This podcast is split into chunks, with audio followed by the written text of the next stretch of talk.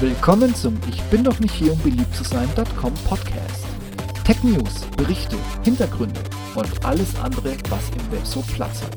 Und hier ist euer Gastgeber, Steve Schutzbier. Viel Spaß mit der heutigen Episode.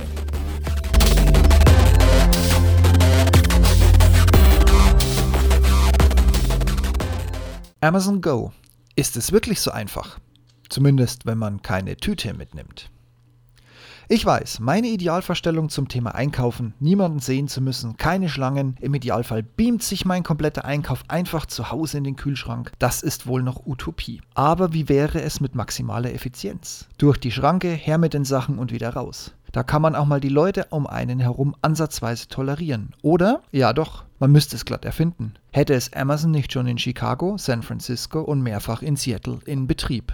Zwar sind die Amazon Go-Läden aktuell noch sehr klein, bieten aber eine überraschend große Auswahl an frischen Sachen. Salaten, Früchte und Obst. Und natürlich die Dinge, die immer gehen. Cerealien, Sandwiches, Süßkram und Kuchen. Und natürlich superschnelles Wi-Fi. Das Wie selbst ist super einfach. Die Amazon Go App laden und mit deinen Accountdaten einloggen. Bestätigung des Zahlungsmittels. Dann ganz wichtig, lest die Hinweise.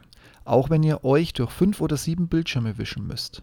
Durch die Kombination von modernsten Kameras, Chips und mehr kauft ihr zum Beispiel Artikel, die ihr entnehmt und einer weiteren Person gebt, egal ob diese den Artikel anguckt, ihn zurückstellt oder selber kaufen will.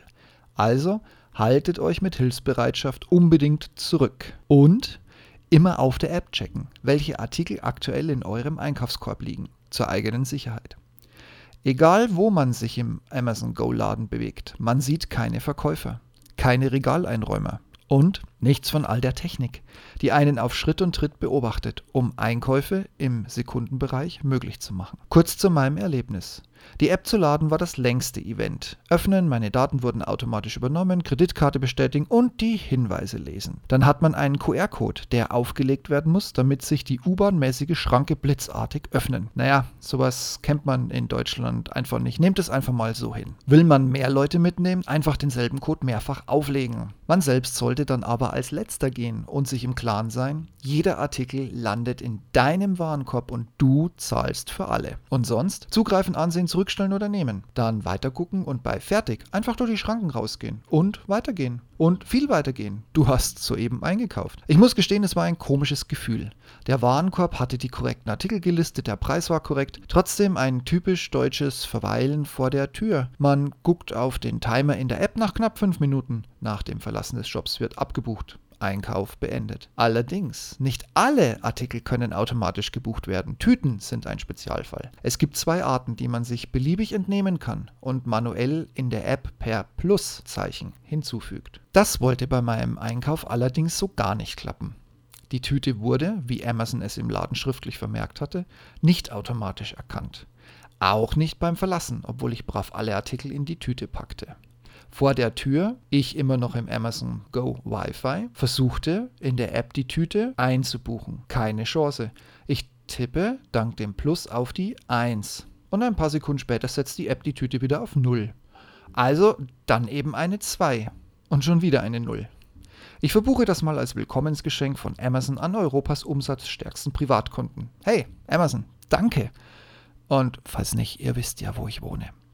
Auf jeden Fall, bis das Zeug durch meinen Kühlschrank bestellt, sortiert und wieder eingeräumt werden kann, ist genau das, was Amazon Go bietet, das Maximum dessen, was ich an Belästigung in Supermärkten ab sofort bereit bin zu ertragen. Und das schreibe ich, während ich an das aktuelle Aldi-Ferienbeginn Kinder- und Wintersachen-Mütter-Massaker am Wühltisch zurückdenke, welches ich heute überlebt habe.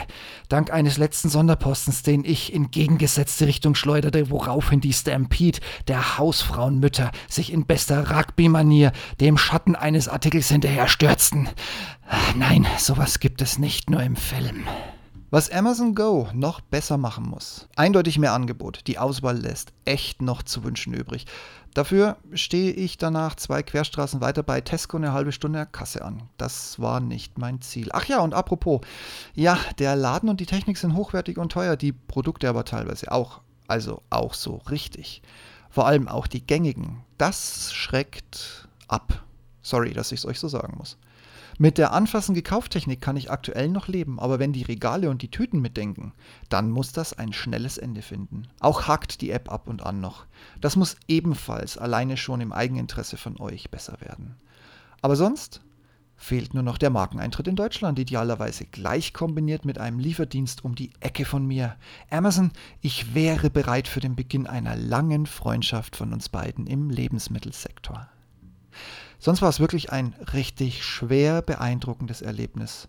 Und kurz nach dem Besuch war es bereits selbstverständlich. Besten Dank dafür. Ich freue mich auf das nächste Mal. Und bei euch so? Von Amazon Go schon mal gehört, schon mal da gewesen, schon mal eingekauft, schon mal beschlossen, das ist es? Oder ist es euer totaler Albtraum?